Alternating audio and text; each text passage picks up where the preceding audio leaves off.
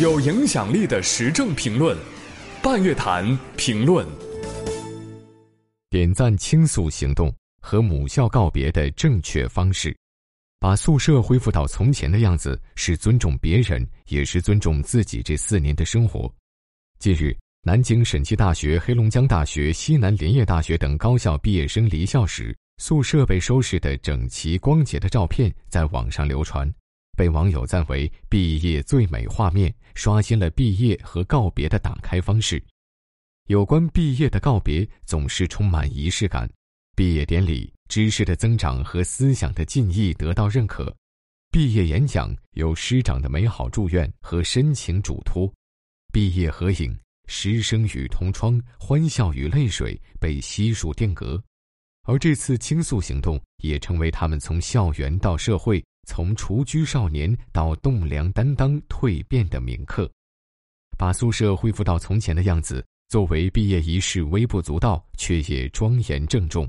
它既是成为一个有责任、有担当青年的体现，也是母校和恩师谆谆教诲的真正践行。比任何灿烂的毕业合影都具有更加隽永的意义，也更能倾注告别学生岁月和感恩母校馈赠的深情。毕业，连接着一个人从学生到职场人的转变，这种连接应该是一种文明的招式。曾几何时，张扬发泄式的离别是毕业生的专利，在遍地狼藉中离去，似乎才能和过去的岁月、过去的自我切割干净。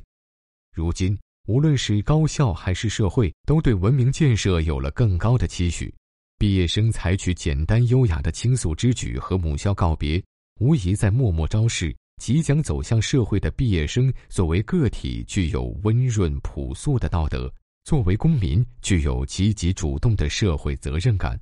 这样的举动也能够让母校放心，相信他的学子们今日与母校以点滴，明日也将与社会以江河。这才是一个大学所提供教育的值得骄傲之处。不管是校长在毕业典礼上的铿锵致辞。还是和田玉、走马灯等毕业礼物中蕴含的美好祝愿，都是母校在学子远行之际的殷切叮咛。毕业是郑重的告别，也是崭新的开始。善良做人，赤诚做事，用母校赐予的力量回馈社会、奉献社会，才是和母校告别的正确方式。来源：半月谈，半月谈评论员郭艳慧，主编孙爱东，编辑张初。